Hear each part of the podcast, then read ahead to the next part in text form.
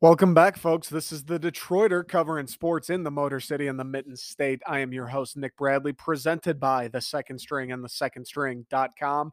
Let's get right into it. Huge fucking weekend in the state of Michigan, in the city of Detroit. Huge Monday in the state of Michigan as well. We got Michigan State, Kenneth Walker getting snubbed, the Peach Bowl against that fraud Heisman candidate, Kenny Pickett. Michigan whoops the asses of every Hawkeye in sight, right? Aidan Hutchinson, he's a Heisman finalist. We'll talk about it. Um, and then they got Georgia in the Orange Bowl in the college football semifinal. Not only that, the Detroit Lions finally figure out a way, finally, despite their best efforts, to actually lose again. Somehow, some way, figure it out, and they get their first win of the season. Jared Goff to Amon-Ra St. Brown at the buzzer. Ford Field, the top blew off the place. Dan Campbell in tears. There's hugging everywhere. There's there's cheering. There's laughing. There's screaming. What a Sunday in Detroit. What a game that was. I I still can't really believe they won it. I'm so happy that they did. It was so fun to watch. I I I, I would never rather have the Lions win one game versus like six, seven, eight games in a season. But I'll tell you this when they have seasons like this, it's fucked up, by the way, that I even just said when they have seasons like this, like it's a common occurrence. When they have seasons like this, though, it's so, so sweet to get those rare wins. Like when you win six, seven, you're still bad. You're still not going anywhere. You're not going to get the number one pick. Winning's fun. Like those days when they win the game, it's fun. But you know it's kind of just mediocrity. It's meaningless. You're just wins in a void.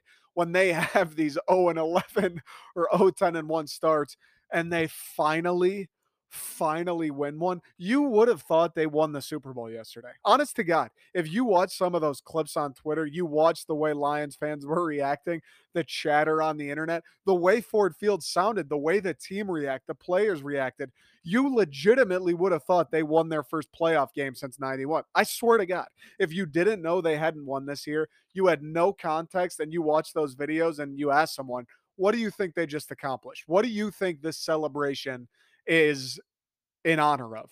I like I'd be like uh, they win the playoff, they would make win a playoff game, they make the playoffs, they are they going to the Super Bowl? It seems like something huge happened. No, they just won one single game. they just won a game. That's all that happened. It was sweet. It was so fun to watch them win. I'm happy for them. I'm happy for Dan Campbell, a guy who we've already kind of had our ups and downs with him, a guy who I've been with I still believe in. I think after yesterday, right, that should only help and encourage people to believe in him still.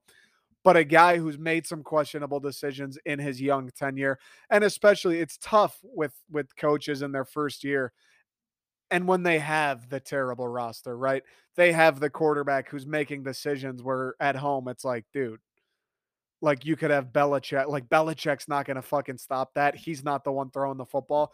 It's tough to gauge and kind of separate the roster from the coach. It's tough to gauge the talent from the decision making. But I'm happy for Dan. He deserved one, right? This team, we've said it a ton. All the media outlets have said it a ton. We've seen them come close already a handful of times. They are better than not winning a game, right? We've uh, like two, three games they should have won and they managed to blow it. This was shaping up to be one of those games. Kind of dominated most of the game, led most of the game. One of those games coming into the fourth, it's like, here we go. We should win. We're in a position to win. We should win. Any good team under the sun wins this game. And they came very fucking close to blowing it. I thought they had it blown for sure. I, they were doing things where it gives you the when being a Lions fan, watching this happen time and time and time and time again, they were doing things that give you thoughts of are they trying to lose? Like for real. I know it's right, let's tank, let's get the best pick. The season's a wash, but they were making decisions. Things were happening that genuinely I understand they're professional athletes. I understand no athlete with any sort of competitive spirit goes into a game and is like, yeah, you know what? Who cares if we lose today? I get that, but they do things and they were doing things this weekend where it legitimately the thought crossed my mind where I'm sitting there like, are they fucking trying to lose? Honest to God, Are they intentionally losing? Some of the things just make no sense. And despite the victory, despite the celebration and the happiness and the relief, still make no sense sitting here on Monday. But they figured out a way. And Jared Goff said it, right? It was funny. He was like, good teams figure out a way to overcome mistakes, right? Good teams, not everything's going to go your way. The best teams, not everything goes your way.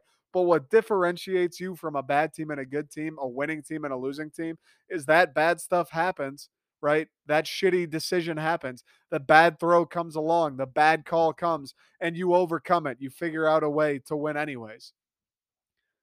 I thought it was funny that he was like, "Good teams do that," because obviously this isn't this isn't a good team. But I can appreciate the sentiment. I know what he was trying to say. I know the point he's making. I just got a good laugh because he's they win one game and he's sitting there like, "Good teams do this." I'm like, Jared, love you to death, buddy. Yeah, great last drive, great throw at the end there. You overcame a lot of things, right? You overcame your own mistakes, but let's let's pump the brakes on talking about what good teams do and talking about the Detroit Lions in the same sentence. It was awesome, though. The fans of Detroit, the regime, the players, everybody, man, everybody fucking deserved this. And that all that also is kind of one of the positives of if there are any of being a 0 and 10 or whatever the fuck they are now team. It's like when you have those five win seasons, like look at the Chicago Bears. They're a prime example. Since that NFC championship game, they've kind of just been in no man's land, right? They're sticking with the same old stale coaching staff. They don't really do anything year to year roster wise to take them over the top or even take them to the level to compete with Green Bay. And they're kind of in that position where, yeah, they win five games, they win six games, maybe they'll win seven games but it almost creates more animosity because when they win those games, it's like, well, we've done this same shit for three years now, where we win six games, we get an okay draft pick, nothing fucking happens, and we rinse and we repeat. It almost creates more animosity because it's like obviously the lose the losses suck, the coaches are pissed, the players are pissed, the fans are pissed, but when they do finally win games, it almost people are more upset because well let's just lose more so we can fire the staff so we can start fresh so we can get the quarterback so we can have the draft pick. Those wins those five six win years almost create more angst and anger within the fan base and within the organization. It's funny that a worse season an objectively worse season where you win fewer games you have less success it's a fact one in 10 is worse than three and eight, whatever. It's a fact. But it's funny how that one win, that one game that you do win, despite losing all the rest, despite being out of the out of the playoffs and out of the season by week seven, that one win does so much as far as morale goes for the players, for the fans, for the coaching staff, and for the front office. It's funny how that works. Like everybody can kind of come together like we've been working for this. We've been waiting on this. The fans have been working for it. We've been waiting on it. And finally finally the patience of the fans paid off. The hard work of the players and the coaches paid off the belief i don't know how much belief that where there was in that locker room going into sunday like you think that uh 0 10 and 1 team is going out onto the field at 1 o'clock against minnesota going we got this boys we're better than the vikings we're going to win this game do you think that was pro like I don't think that was happening. I, I mean, maybe some guys were like, yeah, we'll win this or that. I don't think a ton of guys are coming out fired up like we're about to get this dub. I just don't think that's the case. I've played on bad teams. Now, it was high school sports. We're not getting paid. We're not professionals, but I've played on bad bad teams. By like the fourth or fifth straight loss, people start to kind of go, "All right, like this is can we just wrap this up already?" I refuse to believe is whatever they'll say, right? And Dan Campbell said after the game, these guys they kept working, they kept believing, they bought in. I, people were. I guarantee you, people were players, people in the organization were starting to go by by week 11, week 12 against Minnesota. Dude, who gives a fuck? Let's just mail it in. Let's wrap this season up. Let's go off season. Fuck this, right? And they still came out played hard, which is a testament to Dan Campbell. You can say whatever you want about the guy. That means something, and that will continue to mean something. They came out, they played hard. It didn't look like anybody was out there mailing it in, just trying to get to the end of the season, done with it, right? Quitting on him, nothing. They look, came out, played hard, They overcame adversity, like Jared Goff said, and they fucking won a game that they shouldn't have won. You gotta you gotta credit them, and you have to love it. You have to love it. From the fans' perspective, dude, fucking 11 weeks, we've watched the worst team in the NFL. Not only 11 weeks, 11 weeks plus for me, 24 years before that, we've watched the worst team in the NFL. We've sat here every single Sunday, knowing what's going to happen fully aware I'm going to be fucking disappointed. I'm going to be angry. I'm going to be mad. I'm going to be sad. I'm going to be frustrated. Yet here I am every single Sunday, planted in front of the television, watching the Detroit Lions. It's rewarding. I know as fans, like we don't have shit to do with it. We're not lifting weights. We're not going to practice, although it kind of feels like that at sometimes. But it still is rewarding for the fans. Your patience is rewarded. Your fandom is rewarded. You you are fans of teams you follow sports you cheer on you invest your time you invest your energy and your emotions into sports and into teams to see them win right? You're a michigan fan you're a michigan state fan. Seasons like this year are why you do it to win a bunch of games to have incredible players to beat your rivals. That's ultimately why you're a fan but even in seasons like this for the lions where you can't win shit where you feel like why do i do this but you do it anyway games like Sunday are why you do it. It's so, so rewarding. Now, this doesn't mean I'm sitting here jolly as a fucking pumpkin that, oh, yay, we won one game. Woohoo, let's throw a parade and call it. No, this season's still a joke. This team still stinks, but it's rewarding to get one. It's rewarding. Like, you know what? The suffering of those first 11 made this one that much sweeter. It really did. And it is meaningless and it is whatever. And they're still the worst and still going to have the first pick.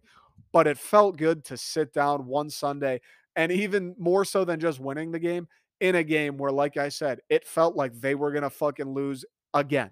They were going to do what the Lions have done forever look like they're going to win, look like they're going to win, look like they're going to win, and then fucking blow it. And they didn't. The fact that the, the game went that way and the fact that 11 weeks of suffering with the new head coach, new players, new regime, and they finally got it done. It was awesome. It was awesome. It was like the happiest I've been watching a Lions game in a long time, which kind of goes back to what I said with the Bears thing. What the Lions won like three, four, five games last year. I can't remember. I I'm I had more fun yesterday, or uh, yeah yesterday than I did any of those games last year that I can remember. I had more fun watching them win Sunday in a one win season than I have in the past few where they win six games, where they win seven games. I don't know. I don't know. It's some weird human psychological thing, but it was fun. It was rewarding. And it makes me happy for the staff. We've talked about the players, right? Good for Goff. I'm glad he got one off his back. He's gotten a ton of shit this year. He still clearly isn't the guy. Like that interception alone, just what are you doing? Amon-Ra St. Brown is wide fucking open underneath. Why are you throwing it into triple coverage? He's still clearly is not an upside quarterback. I mean, he's uh, barely a game manager, and I don't want to rip the guy a ton because that last drive was awesome. He made all the right throws, right? He managed the clock well. He managed the offense well. Didn't take any stupid penalties. Made sure everybody was set. He hit. He made those throws to the out route, like those wide side out routes to get out of bounds, hit a guy in stride so he can keep running out of bounds. Not an easy throw to make. Not an easy. I get he's in the NFL. Not an easy throw to make, especially when you're Jared Goff. He was awesome on the last drive. He overcame himself playing poorly, and he got it done when it counted most. But as far as the roster goes, a lot of these guys aren't going to be here the next time Detroit plays meaningful football. A lot of these guys still are the reason this team isn't good. A lot of these guys still do leave a lot to be a desired and this and that. I'm more concerned and I was more happy for the coaching staff and I guess the front office, although the front office hasn't really had a chance to take hold quite yet. Penei Sewell's been incredible. Igwebuike was fucking awesome. Amon Ra, it feels like he just keeps getting better. He had the best game of his career yesterday. But the coaching staff, Dan Campbell, Aaron Glenn, Anthony Lynn, I'm happy for those guys. I'm happy for those guys because it's them who get fired. When you have the dog shit 0 and 10 season, everybody, yeah, Goff's not the answer. Goff, the players, what? The first guy to go is the coach. The first people to feel the fire, the staff. I'm happy for them. because I do believe in Dan Campbell. I do think, I don't know, you know, I don't know if he's going to win a Super Bowl here. I don't even know if he'll win a playoff game here. I do think he's going to return Detroit to a point of this game next week is meaningful. Where six or a 17 game season, all 17 weeks, the Lions are in it. All 17 weeks matter. We have a chance to make the playoffs. We have a chance when Green Bay comes to town. We have a chance against the Bears. I think he is the guy, and he will make Detroit competitive and hopefully a playoff contender at some point. I do think he's capable of doing that. And I'm happy he got his win because, like I said, it's tough to separate when you think about this team and everything that's gone wrong. It's tough to separate whether or not yeah, is it the coaching staff that can't figure it out? Because, like I said, that Chicago game, bad decisions. We've seen some fuck ups. That Ravens game, the first Minnesota game, it's easy to point the finger and go, oh man, the coaching staff, this or that. And they're always the easiest to blame. But on the flip side, the roster is terrible. The players aren't what they need to be. I'm happy he got a win because I think people were starting to question him. People were starting to go, well, you know, it's cool that he's, you know, jacked up in the press conferences. It, it's cool that he's a guy's guy. It's cool that he he tries to be funny and like shows his personality. That's all great. But like we fucking are losing every single time out. I'm glad he got one. Now, there are still things to improve. I didn't hate the one thing people are going to come after MCDC for is that fourth down decision. I didn't hate the decision to go for it at all. I did not. I think, you know what? You're the Detroit Lions. You're 0 10. You have literally fucking nothing to lose. The way it goes for you 99% of the time. You punt the ball back to Kirk Cousins and the Vikings, they'll march down the field, chew up those six minutes, score with 20 seconds left, and the game's over. I didn't hate the decision itself to go for it. Plus, he's been doing that all year. He's been aggressive all year. Anytime it's kind of a 50 50, should we go for it? He goes. That's his identity. That's how he is. I like it. I don't blame him. I saw uh like some graph today saying the Detroit I don't know what statistics it's fucking according to, but the Detroit Lions go for it when they're supposed to more than any other team in the league. You can criticize, oh, he shouldn't have done it. Oh, he does shit like that too much. Right? The timeouts are still an issue. What happened at the end of the Chicago game on Thanksgiving, fucking issue. But that fourth down call, mm, I don't know if it was the right call, but he's been right more than he's been wrong about fourth downs this year. That's his identity. That's what he's done. The issue was if you're going to go for it there on fourth and an inch, you can't call a play where Jared Goff drops back to pass and he makes the decision. You rely on his athleticism. You rely on his playmaking ability. That's the issue. You're at fourth down and less than a yard. Quarterback sneak that thing. Fourth down and less than a yard. I thought the offensive line played well all day. I thought we kind of ran the ball well all day. Run the ball. On fourth down and that short, do not, by any circumstance, do not allow Jared Goff to sit back there and allow him to be the make or break on if you get this first down or not. That was my that's my grievance. I don't mind that he went for it. I don't know. Again, was it the right idea? I mean, backed up in our own territory, it's an automatic three points. I don't know if that was the right idea. I do know that the play call was wrong. And I don't mind him going for it. I do mind giving it to probably, I mean, no offense, probably your least adept offensive player. Now, if that play, if you're going to have him throw it and it's a two step quick slant, if you're going to have him throw it and it's a quick out, if you're going to have him throw it and it's just go to Hawk, all right, that's one thing. I still don't love it. But to have it be a play action drop back and like make a read, that's fucked up. Do not like, you weren't doing that shit on third down and 10 a week ago. It's third and eight and you're running halfback draws. Why all of a sudden on fourth and an inch do you want to throw the ball? That was my issue. I am happy for him. Like I said, there are things to clean up. I thought he was better this week than he was against Chicago, Dan Campbell, that is. But that Chicago game still happened. That Ravens game still happened. He still has shown signs where it's like, Dan, that's not how timeouts work, buddy. That's not how clock management is supposed to go, my friend. My cousin, who's 11 years old and plays Madden, would have called the timeout there, Dan. That shit still exists you gotta hope, you gotta believe he's gonna figure it out. It comes with time, even though like it's not like he's brand new to football. This isn't Ted Lasso in reverse. Like he's been around the game. You should know if you've been watching football for more than a couple years, which he has, he fucking played the game. You should know when you're supposed to call timeouts and when you're not. I digress. You got to believe that'll come along. You got to believe he'll get better at it. There is something to be said. And if, you know, the whole him calling plays is another can of worms that I mean, the offense was great in the first half and that last drive. They got it done. 29 points. That's respectable. First time, I can't remember what the stat was. First time they broke 20 in uh, like five weeks or something. Pathetic. Or it may have, it was from the 49ers game, I think. Even fucking worse. That's a whole other can of worms that I don't really want to talk about today. There's something to be said for the fact that those guys still want to play for him there's something to be said for the fact that they've gone 11 games without winning and those guys still come out like they're 0 and 0. There's something to be said for the way those guys hug him and celebrate with him and the emotion and the joy on their faces, not only for themselves and the fact that they won, but for him. There's something to be said for Sheila Ford coming down into the locker room and giving him a hug and celebrating like like they fucking won the Super Bowl, dude. There's something to be said for that.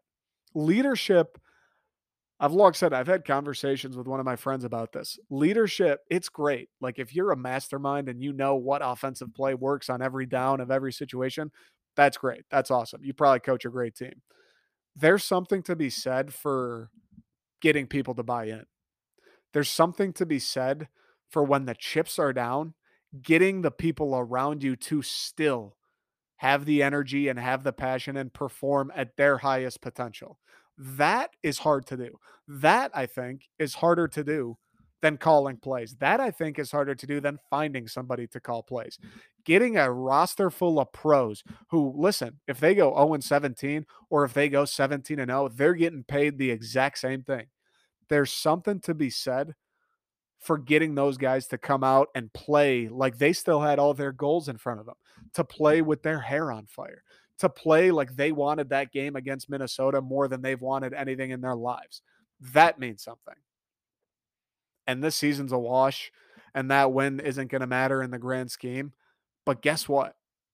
That's the guy that I want leading this team when it's week 10 and we're five and five. Will we or won't we? That's the guy I want leading this team when we have to beat the Chicago Bears to finish ahead of them in the NFC North. That's the team, the guy I want leading this team when it's week 17. We're going to Lambeau and we got to win to make the playoffs. That's the guy I want. The guy who gets the most out of his players under mm. any circumstances. It's a cliche thing to say, but it's fucking true. It's easy to be upbeat. It's easy to be positive. It's easy to show up to work and have good energy and do your job and be fired up and work hard when everything's going well. That's fucking easy, dude. In all walks of life football, sports, normal jobs, relationships, anything. When it's going well, dude, it's fucking easy to show up. It's smiles and butterflies. When it's going not only not going well, but it's going when it's going as bad as it possibly can, when it's going fucking terribly, when it's going 0, 10, and 1, it's hard to get people to show up and act like it's going well. It's hard to get people to show up and still put in their full effort and do their best when they know they're smart guys. They know this season's going nowhere. These guys know that game against Minnesota didn't mean anything. They know the fans are cursing them on Twitter. They know Ford Field's not selling as many tickets. They know they're getting booed. They know that shit's happening. It is fucking hard to get people to come out and do their best and play with 100% energy and passion and play for you and buy into you and what you're telling them when what you've told them and what you've preached hasn't worked this far. That is very difficult to do. And I think that's more important than being able to draw up the perfect counter play on third and two. I think that's difficult. And Dan Campbell seems to have it. Those guys play hard. The fan base loves them. Sheila Ford seems to love him. Him and Brad Holmes, both guys, super passionate, super energetic, super emotional. You saw them after that win. They looked like they just won the fucking Super Bowl. They looked like they were wearing the pads. You can't you can't teach that. It's hard to find guys like that. And I'm glad we got one of them. I think the future's bright with Dan Campbell. I know the season's over, but man, Sunday was fun. It, I feel great for Lions fans. I feel great for myself. I'm one of those fucking people. I feel great for the coaches, the players, the front office, every the dudes selling tickets. I feel great for everybody associated with the Lions. It feels good. Hard work doesn't go unnoticed. I can't wait to see what next year, the following year, the future looks like with these guys. All right, I'm going to take a quick break. We'll talk Michigan whooping ass against Iowa. Aidan Hutchinson going to New York. Probably take another break after that. We'll talk Michigan State meeting Pitt in Atlanta. My peaches down in Georgia. And Kenneth Walker with the snub of the millennium. Quick break.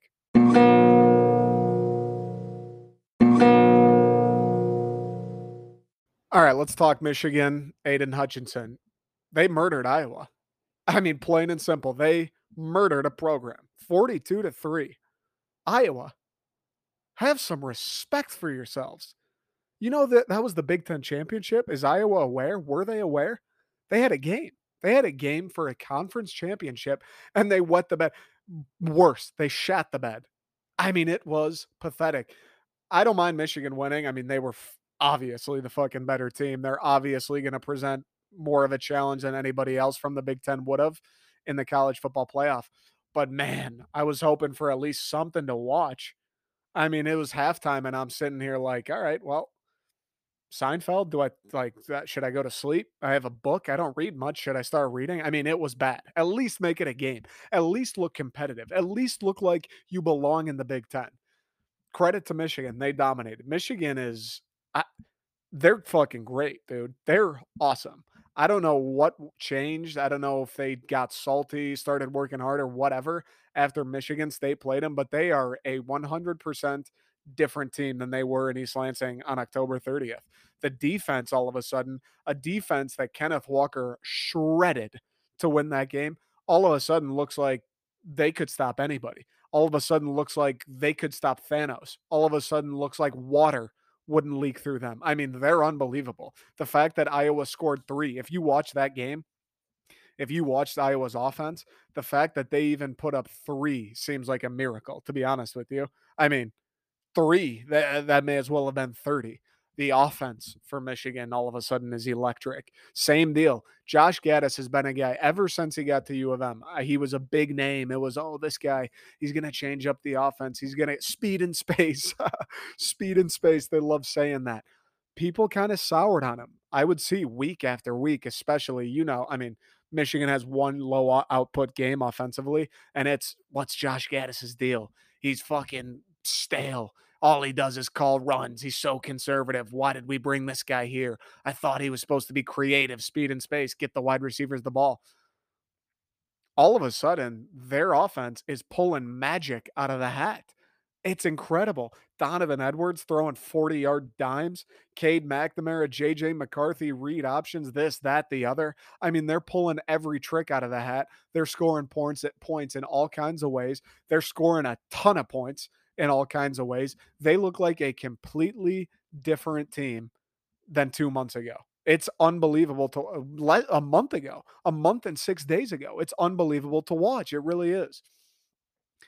I don't. I mean, I don't know how much there is to say, to be honest with you, about that game against Iowa because they got fucking curb stomped. The game started. It looked like they might hang for a bit, and then Michigan turned it on, and that was that.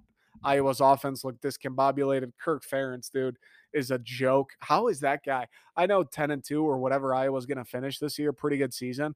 How is that guy still there? Punting at midfield when you're the underdog, when you getting to midfield is the equivalent of scoring a fucking touchdown and you're punting the ball. The amount of conserv talk about conservative, that's all they did. I saw a tweet. Kirk Ferentz is more conser- more conservative than your racist grandpa. Yeah, he is. He's more conservative than the leader of the KKK. This dude almost refuses to score points. Oh, the run game hasn't worked once on a single drive all day, hasn't even worked for a play. Run it again. They're eating the run up alive. These play action boots are getting blown up in the backfield every time we run them. Run it again. It's mind boggling that Kirk Ferentz is still there. It's mind boggling that Iowa was in that game. It's mind boggling that they haven't realigned the divisions. Like I get that it's cool that MSU, OSU, PSU, U of M, every time they meet in the regular season, it feels like a playoff game, right? Huge crowd. It's prime time. Everybody's watching it, pulls massive viewers. I get that allure, and that's 100% why they haven't realigned. But to some extent, dude, like, can we make the conference championship game interesting? Why is the week seven game between Michigan and Michigan State a thousand times more fun and more interesting than the fucking Big Ten championship. That seems a little backwards. That seems a bit backwards. We got to do something about that because it is a shame. It is a shame that Iowa was in that game. And I know the counter argument oh, Michigan State and Michigan, they already played. Michigan, Ohio State, they already played. We don't want to see rematches. All right, fair enough. Would you rather see a rematch where it may be a close game, or would you rather have Iowa or Wisconsin or Northwestern go in as a sacrificial lamb and get slaughtered and the game's over by halftime? What's more fun? Fan bases aside, too, because Iowa's always going to watch that game. Michigan fans are always going to watch that game. Some dude in SEC country, does he want to tune into that? Is he sticking through halftime? Probably not. Probably not. I just don't understand. And it's a slap in the face what's pathetic Michigan, Michigan State, Ohio State all would have led, all would have won the Big Ten West this year. Michigan State's sitting at third. Uh, Ohio State's sitting at home in second. All would have won the Big Ten West. And instead, oh, let's throw Iowa out there to get creamed by 39. Fucking, ugh, it is what it is. There's no changing it. But dude, as a fan, like as a casual viewer of that game, my team's not in it. It's like, I'd like this to be fun in the third quarter. Is that asking too much? I'd like to not think about turning the Big Ten championship off before the halftime act even comes along. Like, is that too much to ask? It feels like that should be more of a priority. Now, again, not much to say. The defense is incredible for U of M. The offense, all of a sudden, they look like Ohio State. They have gadget plays. They run the ball down everybody's throats. Cade McNamara is good. The play calling's good. The run game's good. The receivers are good. Everything's just fucking clicking. They truly are hitting their stride at the perfect time. But I want to focus more on the Georgia game, the upcoming game, the Orange Bowl, the college football playoff. If you would have asked me a week ago, certainly two weeks ago before they played Ohio State, Michigan, Georgia, Orange Bowl, college football playoff. Does Michigan stand a chance?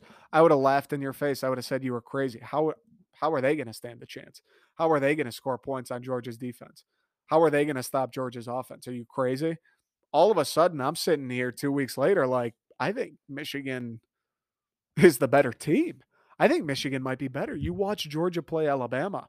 And don't get me wrong, Alabama's no slouch, obviously. When Alabama's on, tough for anybody to beat them. I think Michigan may be the better team. What what Alabama did to Georgia's offense Saturday, I think why wouldn't Michigan do that if not more? Why would Michigan not have more success defensively than Alabama? I think Michigan's defense is better. You have those two freak edge rushers and oh, ja, Bo and Hutchinson. You have Dax Hill in the back end. You have uh, Josh Ross and what's the Colson in the linebacking crew why wouldn't Michigan have more success, at, least the same, if not more success, defensively against Georgia? Stetson Bennett, not great, didn't look too hot. They couldn't run the ball. I haven't watched Georgia really at all this year, so I don't know if they're a team that when they run the ball, they're unstoppable, and if they can't, they're kind of flaccid. Seems like one of those teams. They couldn't really run the ball against Alabama. They got down in the game. They had to throw it, and the wheels fell off in a absolute hurry why wouldn't Michigan's defense ha- defense have the same, if not more, success? I think they should. I think they will, to be honest with you. I think Aidan Hutchinson, I've seen enough to this point where it's like he's going to eat no matter who's lined up across from him. He's going to feast on a first round left tackle, second round left tackle, no name left tackle. It th- you could put a literal brick wall across from him, he'd still probably finish the game with a couple sacks, few quarterback pressures. Like he's that level good. Ojabo, same deal. It doesn't matter who your right tackle is.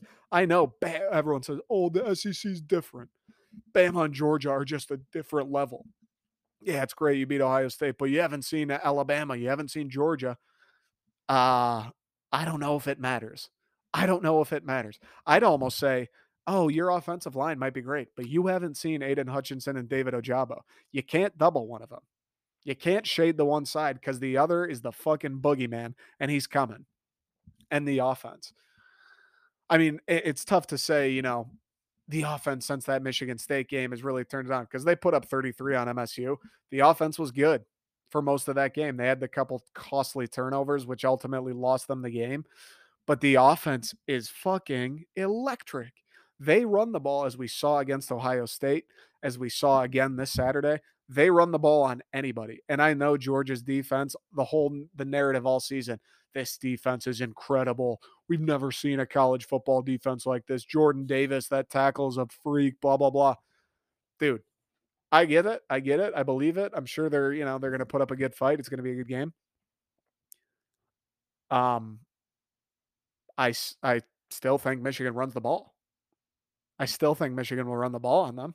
What has happened in the last few weeks that would make me think Michigan can't run the ball on anybody? Honestly, uh, why would anybody have a reason to believe ah they're going to struggle in the ground game? Now, I think if that does come, if Georgia can figure out a way to stymie the run game and Hassan Haskins and Corum, you can't just hand it to him for five yards of play. And now it's hey, Cade, this is on you. I think if that comes, it comes to that. All right, we'll see what happens. Even then, though, Cade's been up to the challenge. I said that going into the Michigan State game. Do everything in your power. Make the entire defensive game plan to disallow U of M from running the football. And MSU did a hell of a job of that. Cade McNamara was torching him. Cade McNamara was moving the ball at will. He had a great fucking game. Some would say that was his breakout game. That kind of got him going. I'm sitting here if Georgia stops the run, which right they should be more capable of stopping the run than anybody Michigan's played all season long. If they do stop the run, I'm I'm okay. I kind of think Cade will Cade will figure it out anyway. I kind of think the pass game will pick up the run game. Again, again, you can say whatever you want about Georgia's defense, and Michigan hasn't played a team like them, and the SEC is different. What has happened this season that would give you reason to believe, more importantly, what has happened recently that would give you reason to believe that Michigan can't throw the ball on them? Nothing. Every indicator in every aspect of the way Michigan's playing, special teams, Jake Money Moody, offense, defense, every aspect, every indicator of every aspect of the game would tell me that Michigan is going to have their way with anybody. And at the very worst, at the very worst, Michigan doesn't dominate running running the football, but they're still able to. Right? Maybe they're not totally reliant on it. Maybe they're not manhandling them like they did against Ohio State and running it at will. Fine, maybe they can't do that. I think it's like a worst case scenario. Georgia does the best they possibly can against them. Michigan's still running the ball pretty well. Michigan still has a fine day on the ground. They can't rely on it. They can't turn around every single time they need a first down. Fine. I still think they do a fine job. Passing game, same deal. I think a bad game at this point for the U of M pass game is they're still going to have a decent game. Like their shit game, their floor now has been raised from, yeah, they could actually have a real bad game. They could actually be the reason Michigan loses to their bad game is all right, still pretty solid, still gives you a great chance to win. Like that's the level U of M's playing at. And it's different. I think basketball, hockey, even, it, it weighs a little more like the whole hot factor, momentum. I think maybe those sports it comes into play more. Like we've seen March Madness, you get hot, you're making shots, feeling good. Teams that maybe shouldn't win or are less talented can kind of go on runs. I don't know if it's quite the same in football. I think it's got to be a little bit in play, though. Just the momentum Michigan has. Beat Ohio State for the first time in forever, winning the Big Ten for the first time in forever. Harbaugh getting the monkey off his back. Hutchinson in New York. Fans feeling good. Everybody feeling good. I think that momentum and that positive energy, maybe it doesn't give them a huge edge. Maybe it doesn't play a real big part. I think it plays a part, though. I think it comes into play a little bit. And on the flip side, Georgia hasn't haven't lost all year. I don't even know if they've had a close game all year. And they just got abused by Alabama. Abused. They didn't lose that game close. It wasn't a nail biter. It wasn't a 50 50. Ah, they could have, you know, if they would have just done that. They got dominated. They lost that game easily. It, I mean, it was close. What was a 14 point game? Didn't really feel that close, to be honest with you. They're kind of on the flip side of that, where how are they feeling? They haven't countered adversity all season long. They haven't got kicked in the face all season long. They haven't lined up across from a team and left that game saying, "Oh shit, those guys are better than us." That hasn't happened to them all year long. Now they're coming off a game like that. Michigan had that game. They had that game a month ago. They've played what five or six, seven games since then. They're back to feeling great. They've dealt with the adversity, right? They lost that game to Michigan State. Everybody was counting them out. People were talking about Harbaugh again, this, that, the other thing. The defense doesn't show up. They've had that game. They rose to the challenge again. They were faced with Ohio State, another game where people probably, and I think did expect, oh, Michigan, they're not going to win this game. They couldn't stop Michigan State. What are they going to do against Ohio State? They've had that gut check moment, right? They've had the back up against the wall. Are you about it or are you not? And they fucking showed. Georgia hasn't had that that that kick in the teeth, and they haven't had the tune up time, right? Between that Michigan State and Ohio State game, U of M had three, four games to kind of get back to themselves, figure it out, get the positive momentum rolling again, leading into Ohio State. Georgia got their ass kicked, and they're going to line up the next time they do is going to be against another team capable of kicking their ass, another team that believes they will kick their ass, and another team that wants to kick their ass, perhaps more than Alabama did, perhaps more than anybody's Georgia anybody Georgia has played all season long. I think that worries me if you're a Georgia fan. Again, don't know how much it plays because I think football, the whole physicality aspect kind of changes it compared to sports like basketball and hockey. I still think it factors in a little bit. I still think, you know, their heads got to be spinning a little bit. They got to be doing some questioning a little bit. Michigan's flying high. Michigan thinks they can beat anybody you put in front of them. And why wouldn't they? And why fucking wouldn't they? Aidan Hutchinson, Heisman contender, invited to New York. Fair enough. We'll, I mean, we'll get into the Heisman conversation more in the next segment, talking about Kenneth Walker and the snub of the fucking millennium. BS, BS from the Heisman committee. I don't have a problem with Hutch being there. Now, the argument can be made Will Anderson just has way better stats. I mean, that's a fact. You want to say Hutch is dominant, he did this or that, fine. Um, Michigan fans are going to do that. I get it. It's a fact. Will Anderson's numbers are just way better than his. Like, it's a fact. Just look at the numbers. Every meaningful stat, Will Anderson is just better. So you could say, oh, if we're gonna put a defender and put Will Anderson in, I don't mind Hutch being there. He is a freak. I think those clips of him just steamrolling offensive linemen helps. I think the fact that his dad played at Michigan helps. The fact that Michigan's back for the first time in forever helps. Definitely playing a, a role, and you know that it shit happens. I don't have a problem with him being there. He's not going to win it. I don't have a problem with him being there. He's not the guy. He's not the reason I'm upset that Kenneth Walker isn't there a lot of people on Twitter today, a lot of state fans poo pooing Aidan saying, Oh, how the fuck is he going to be there when he met MSU? The other, you know, Kenneth Walker torched the Heisman finalist, blah, blah, blah, blah, blah. Fair, whatever. Aidan's not my problem. My problem more so is the fact CJ Stroud, Bryce Young, they made it. They're playing with the best offensive lines, the best wide receivers, the best coaches. You could put a fucking vacuum cleaner in the pocket at Ohio State, and it would throw for 3,000 yards a season. That's where my gripe more so is with Kenneth Walker not getting it. Or, hey, just invite five guys. I don't know if like they've done it in the past. I don't know since when the four person limit came about. Just invite five guys. That's fine. Like we all know it's going to be Bryce Young. Everybody knows that. Whatever it is, what it is. There's no avoiding that. The everybody associated with college football sucks off Alabama like it's their job that's fine. At least give the kid the fucking credit to invite him. I mean, if you really want to talk Heisman, if you really want to talk most valuable player, nobody was more than Kenneth Walker. Plain and simple. And I don't think nobody was less important than those quarterbacks, to be honest with you. That's why I don't mind Hutch being there. I think if they don't have him this year, I don't know if they beat Ohio State they probably beat Iowa. I mean, Iowa fucking sucks, but I don't know if they beat Ohio State. Uh, maybe they lose that game against Rutgers earlier in the season. Maybe they lose against Nebraska. I think Hutch is a guy like you take him off that team, the team's a lot different. He is kind of that most valuable player criteria. Those quarterbacks, it's like, I, Payton Thorne would be in New York if he if he played at Ohio State. Like, really? What are we doing here? Um, anyways, we got a whole month we got a whole month now to wait for the Michigan Georgia game. I'm sure we'll talk about it plenty, especially now. Like the Lions got the big win out, win out of the way, if they win again, sure. I mean, great. We'll talk about it. The problem they face now is if they win again, now it's like people are going to be upset that they're hurting the draft stock. So we'll have plenty of time to talk more Michigan, Georgia.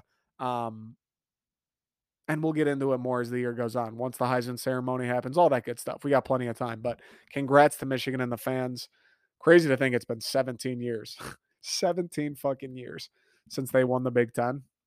Like I don't I my memory didn't work when they won the Big Ten last. Congrats to them. I'm excited to see what they do in the playoff. Uh, congrats to Hutchinson. We'll take a quick break, talk Michigan State against Pitt in the Peach Bowl, and elaborate a little more on K9 snub of the f- snub of the millennium. Michigan State is headed peaches down in Georgia to Atlanta, playing the Peach Bowl against University of Pittsburgh. Pat Narduzzi, the former Spartan dog, still is a Spartan dog. Forever will be a Spartan dog. And Heisman, Heisman finalist Kenny Pickett, the fake sliding extraordinaire. I hope Kenny Pickett gets a helmet through his sternum when they meet up. I hope he has his soul removed from him by Cal Haladay. I hope he thinks, I hope he, he doesn't even attempt. He doesn't even physically do a fake slide, but I hope the thought crosses his mind and Xavier Henderson reads it and sends him back to last weekend with a hit. I hope he gets murked. I mean, I hope he's healthy and whatever can go to the NFL. I hope he pays. I hope he pays not only for that fake sliding BS, but also for the fraud Heisman candidacy. I hope he pays, and he will pay. He absolutely will pay. I'm excited for the game, though. Atlanta, cool spot to play. Also great for MSU's recruiting. Georgia, obviously massive state, so that'll be good for Mel and Co. Um, you know, everybody's fired up. Like it's cool that it's a New Year's New Year's Six game. It's cool. It's one of the I don't do they still call them the BCS games or just New Year's Six? Whatever. The only bowl games that anybody cares about. It's cool that it's one of those. It's cool, high honor. They'll I think they'll hang a banner for it or some kind of I think they get something if they win it. I know they have like the Cotton Bowl and the Rose Bowl things up in the practice facility and everything. So that's sweet. Obviously, winning it would be a beautiful way to cap off this incredible bounce back season. 11 wins. I made a TikTok about this the other day. 10 and 2, especially, you know, where where we were supposed to be and where the predictions were for this team preseason. But 10 and 2, anytime you hit double digits, great year. Great year. Your team was very good right? Obviously, would like to win the Big Ten. Obviously, would have liked to have beaten Ohio State. Of course, of course. And we'll get there, and those goals are still in front of us. Right. This is only the beginning. We've only just begun. We haven't even begun to begin, if that makes sense. I'm excited for the opportunity to get to 11. I feel like you hit 11 that kind of that's like another echelon of a season. If they lose and go 10 and 3, still a great year, right? Way overachieved, still had a great time watching this team, great time being a fan, so many memorable games. But when you get to 11, that season enters like another tier of great. It really does. 11 and 2, that's fucking legit. 11 and 2 and you beat Michigan in a season you were supposed to win four games, that is absolutely legit. That's elite tier stuff. You win 11 games, that is elite tier stuff. And this is still a table setter of a season. This is all table setting. This is still sending a message. Mel Tucker sending a message to recruits. Hey, we're um we're the real fucking deal. Come to Michigan State. You want to win a Big Ten? Come to Michigan State. You want to play at the highest level? You want to win a ton of games? Come to Michigan State. This is still a table setter game, and they have the chance to win 11 and enter the elite tier of college football, the elite level of season. I'm very excited. Uh, I haven't watched Pitt at all, really. The first time I saw anything was that Pickett fake slide this weekend. Haven't watched them at all. They're 11 and 2 already, so they must be pretty fucking good. Their quarterback's a Heisman candidate, must be pretty fucking good. Obviously, we know the story with MSU. Pass defense, not the strong suit, is not what got us to 10 wins. But hey, they've got a month to figure it out. Mel Tucker's a smart guy. Mel Tucker is going to want to win. They're going to come out fired up. They're going to treat this game like it's a college football playoff game. I expect them. I don't know how it's going to go. I'm sure Pittsburgh's going to score some points regardless. I expect Michigan State to come out with some stuff to counteract the fact that, you know, secondary isn't quite it in the pass coverage aspect. I, I assume MSU will come out with some stuff. I assume they're going to play hard. I expect us to win this game. I expect Michigan State to win the game. I do. I do. I mean, it's fucking Pittsburgh. No disrespect, but obviously that was disrespectful. It's Pittsburgh. I expect Michigan State to win the game. What I'm pumped for is the fact that the last few weeks of the season, while we still won all those games outside of Ohio State, this team was so banged up. No Chuck Brantley, right? Ronald Williams in and out of the lineup. Offensive lineman out of the lineup, defensive lineman, linebackers missing time. Kenneth Walker was banged up. Jayden Reed, Jalen Nailor missing time. I can't wait to get to watch this team at full strength one more time. I expect everybody to play. Obviously, who knows? Kenneth Walker may sit out. And if he did, I'd be like, you know what? Fine, dude. You're going to be a high draft pick. You're going to go make a ton of money in the NFL. Fine. I wouldn't blame you. Mm-hmm. Kenny Pickett, same deal. If he says, you know what? I'm not going to play. I'm going to just save my shit for the NFL. All right, fine. Well, I can't really blame you. I do expect everybody to play for the green and white. I do expect it to be a great game. I do expect us to put on a show. I do expect us to win. I really do. This team we haven't seen them at full strength since when? Purdue, were they full strength against Purdue? I don't think they had Brantley. When's the last time they had everybody? They get a month to heal up, they get a month to scout game plan, and we still have some of the best players in the Big Ten, some of the most dynamic guys offensively in the country. Kenneth Walker, dude, we haven't seen him at full strength in like four games, three games since before Ohio State this guy gets a month to get his ankle right. He already, that last game of the season, he tore up Penn State in the fucking snow, in a foot of snow. He was making cuts, juking dudes running with a bum ankle. He looked infinitely be- better off a week's rest. This guy's going to get a month to get his ankle right. He's going to put a number on Pittsburgh. I don't know what their rush defense ranks. I don't know if it's good or bad. I assume their defense is solid with Narduzzi. He is going to put up a number on Pitt. I promise you that. And if you didn't think he was already, that that Heisman snub, oh no, he wasn't good enough. He's not, oh, he's not that special. He is going to dominate this game. I have every confidence in the world. Kenneth Walker is going to go for like 200, maybe three tutties. He's going to have some runs where he should be hit for a two yard loss and it'll be a five yard gain. He's going to have some runs where it should be a four yard gain and it's a 20 yard gain. He's, he's going to have some runs where it should be a 10 yard gain and he houses it. He's going to dominate. And I cannot wait to have the honor to watch him one last time at MSU. I don't know if he plans on going to the draft. Um, I would assume so, right? Like, you have to kind of. I would assume Mel Tucker also is probably like, "Hey, Ken, love you, would love to have you, but like, dude, you you fucking you got to go. Like, it's not worth it. You got to go." I would imagine he's gone. Jayden Reed, same thing. One of the best wide receivers in the Big Ten. Very slept on because he doesn't wear scarlet and gray. I expect him to dominate. Jalen Nailor, if he comes back with the hand, same deal. Most one of the most underrated receivers in the Big Ten. I expect him to dominate. I expect Payton Thorne to have a great game. I expect the offensive line to be healthy and to have a great game. I expect us to score points. I expect us to come in with a plan to stop Pitt's offense. I expect us to win. And I cannot wait. If it is the last time we see guys like Jayden Reed, guys like Kenneth Walker, who have been – really the focal point of what have what has made this season so special, what it, what got us to 10 wins, who have made plays when MSU needed them to win games.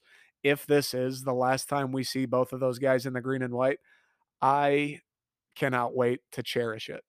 I can't wait to sit back for 3 hours on December 30th, clear my damn schedule, nothing going on, turn the phone off, sit there and watch Kenneth Walker run the football.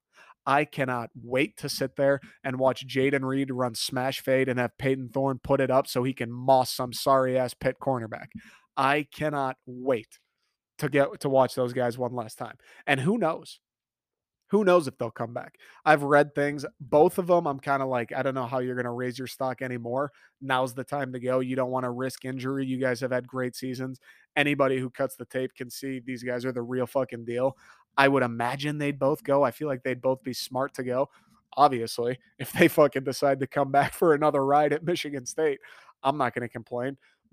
Kenneth Walker returning next year. Can you imagine that? They just got Jalen Berger in the transfer portal. I'm psyched to watch him play. I'm psyched that he is going to have a chance to be the next Kenneth Walker. Imagine K9 says, nah, fuck it. I'm coming back. Are you kidding me? And what would make me even happier than just them coming back? Imagine they come back and they give some sort of speech, some commentary to it along the lines of, I want to win. I want to win a Big Ten before I'm done. I want to go to a college football playoff here. I would be so jazzed. You'd have to change my pants the moment I read those words. I can't wait to watch these guys again. It really is. I've talked about it with Kenneth before, um, made TikToks again about it, but like watching guys like that where you can just tell, you can just tell, stats aside, records aside, you can just put the game on, watch these dudes play, and you can tell that they're different. They don't come around often they don't come around. And yes, I want to win. Yes, I'm excited to watch the entire team. Yeah, I'm excited to watch how the defense plays. More than all of that, I can't wait to watch this guy potentially one last time. You don't get guys like this often. You don't. Joe Bachie was a guy. Loved watching him play. In on every tackle. Antjuan Simmons last year, same shit. Seemingly made every tackle. You don't have guys like that all the time. Aaron Burbridge in 2015 probably my favorite player from that team. I think one of the most underrated MSU football players, at least in my lifetime. He was a guy like that. You just throw it to him, dude. He could look covered, just throw it to him. He'll catch it. After the catch, he makes crazy plays. One of those guys that they make it look so easy. You're kind of like, oh, doesn't everybody do this? And then they leave, and you catch yourself four years later watching highlights of them in 2015. I can't wait. I cherish it. Spartan Nation, cherish it because you don't know if he's going to go. If he does come back, then hey, bonus, icing on the cake. But if he does go, which I think he will, we're going to miss him sorely. We've had guys on the basketball court, Cassius Winston.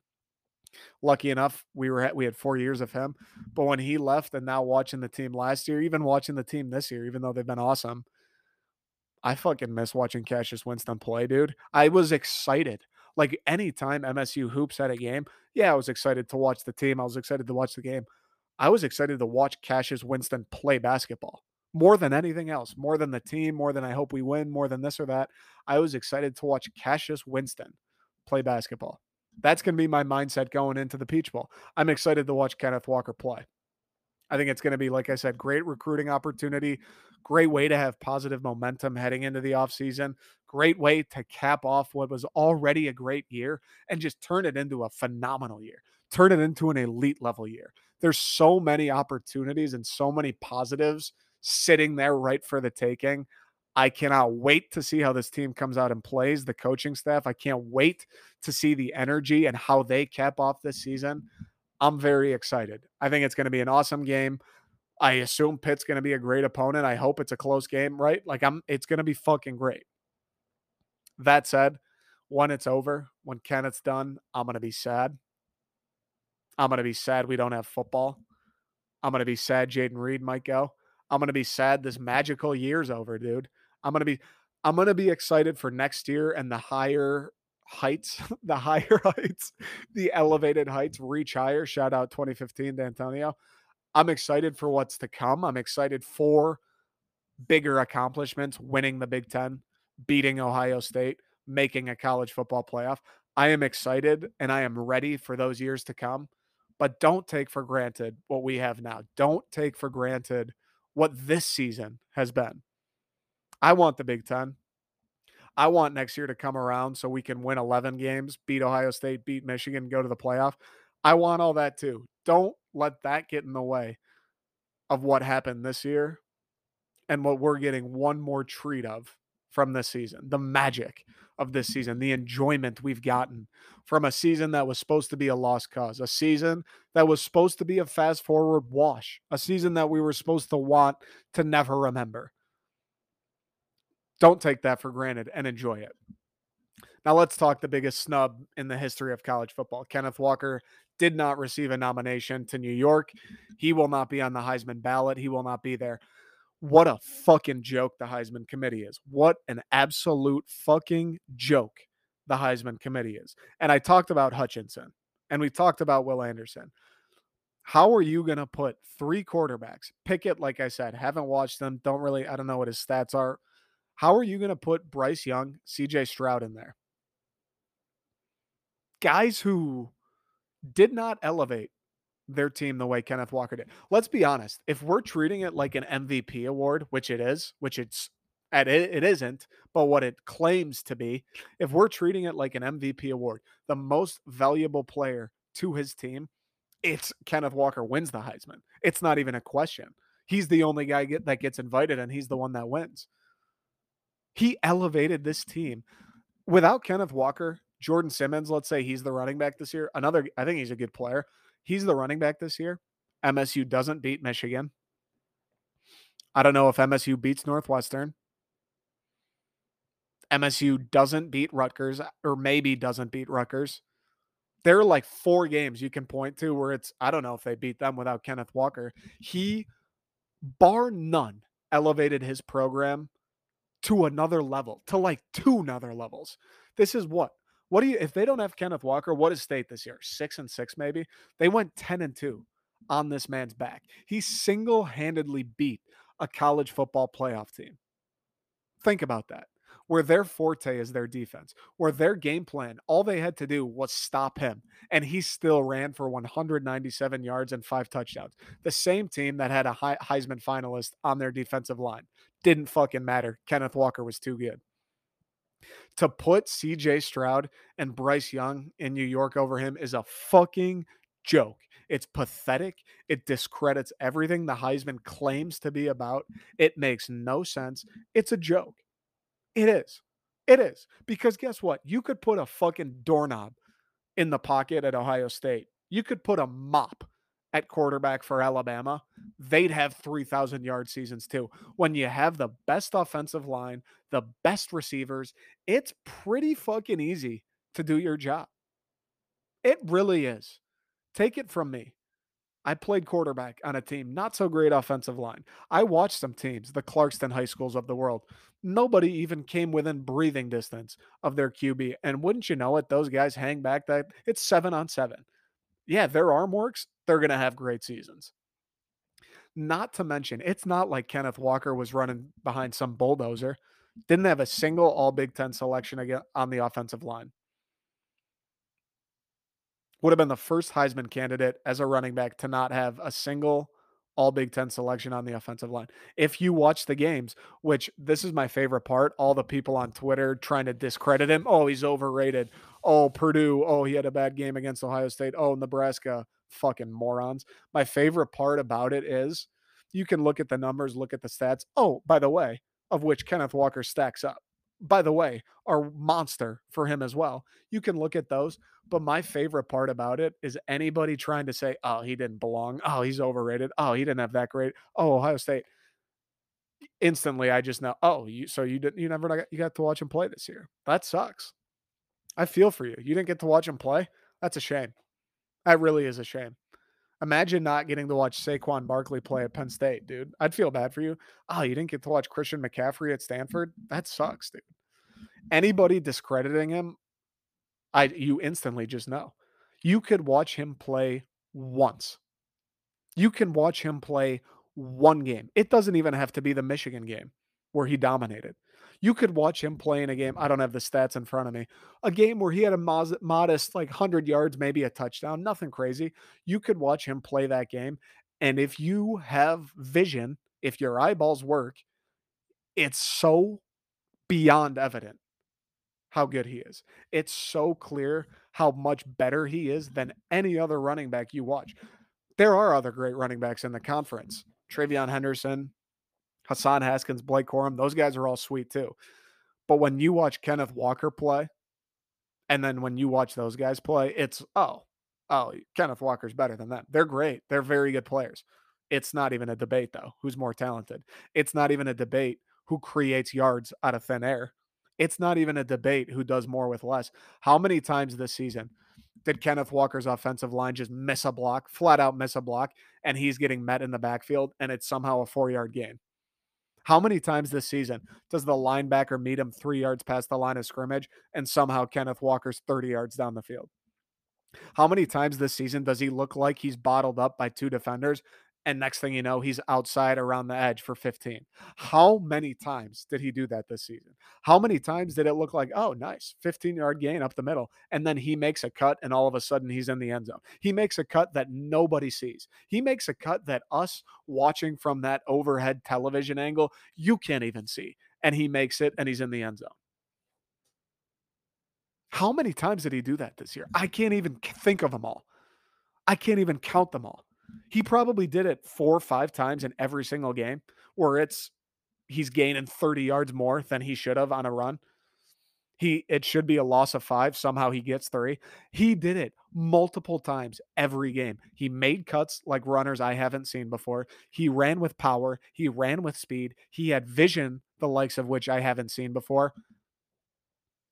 You watch him play one single time and you can't say he's not the best running back in the country. You can't say a player on another team elevated their program more than he did. You can't. If you watched him play, you can't. Honestly say that. You can't. Because you're either lying or you didn't watch him. It's a fact. And to leave him off the Heisman ballot, whether it's because they're not in the playoff or they don't, you know, they didn't win the conference championship or he doesn't go to Michigan or fucking Alabama is horseshit. It's absolute horseshit. Oh, because because CJ Stroud sat there and racked up a bunch of yardage when 50 other quarterbacks in the country would have done the same thing. He gets to go. Not one running back in America would have had the season Kenneth Walker had if they wore the green and white. I promise you that. Payton Thorne at Ohio State, he'd be in New York. Payton Thorne in Alabama, he'd be in New York for sure. Not one other running back would have done what Kenneth Walker did. That's a fact. And if you watch Michigan State play, you know that's a fact. It's a fucking shame that they left him off the ballot. It's an absolute shame to him. It's a shame to college football. It's a shame to the running back position. It's a shame to anybody who isn't USC, Ohio State, Michigan, Alabama, Georgia. It's fucking pathetic that they left him off. It's a joke. It discredits the Heisman. It should have never happened, and it should never happen again. Anybody who watched him play once, you know he's different. You know he's a one of one. Anybody who watched him play. And you're either lying or you didn't watch. It's fucking joke. He's not going to New York City. It's the best offensive player in the country. Did more with less than anybody else in the country. He's the best running back in the country. He torched a defense that had one of your Heisman finalists on it for 197 and five yards in the biggest game of the season at that point. But he's not going to New York. Fucking joke. That's all I got today, folks. Appreciate everybody who listens. Appreciate the supporters. If you came here from TikTok, if you're new, welcome welcome, baby. This is why I created the TikTok to bring you guys here. This is where, you know, we can get a little more in depth. We can talk, we can chat, we can open up the brain. All right, that's all I got today. I'll be um on the second string podcast feed tomorrow, back here on Thursday, second string pod again Friday. Follow along, follow the TikTok, Instagram, the whole deal. Um, appreciate you guys. Oh, by the way, if you're thinking about ordering something from the second string, maybe a K9 sweater to support the man, it's the least you could do after he got snubbed if you want to order some Michigan stuff, whatever for Christmas, the deadline's December 12th. So do not hesitate. Um, and stock's going anyway. Sizes are selling out, all that good stuff. So if you're planning on getting something for Christmas, make sure you get there ASAP. All right. Appreciate you guys. Have a great day. Positive vibes only. I'll talk to you tomorrow and then back here Thursday.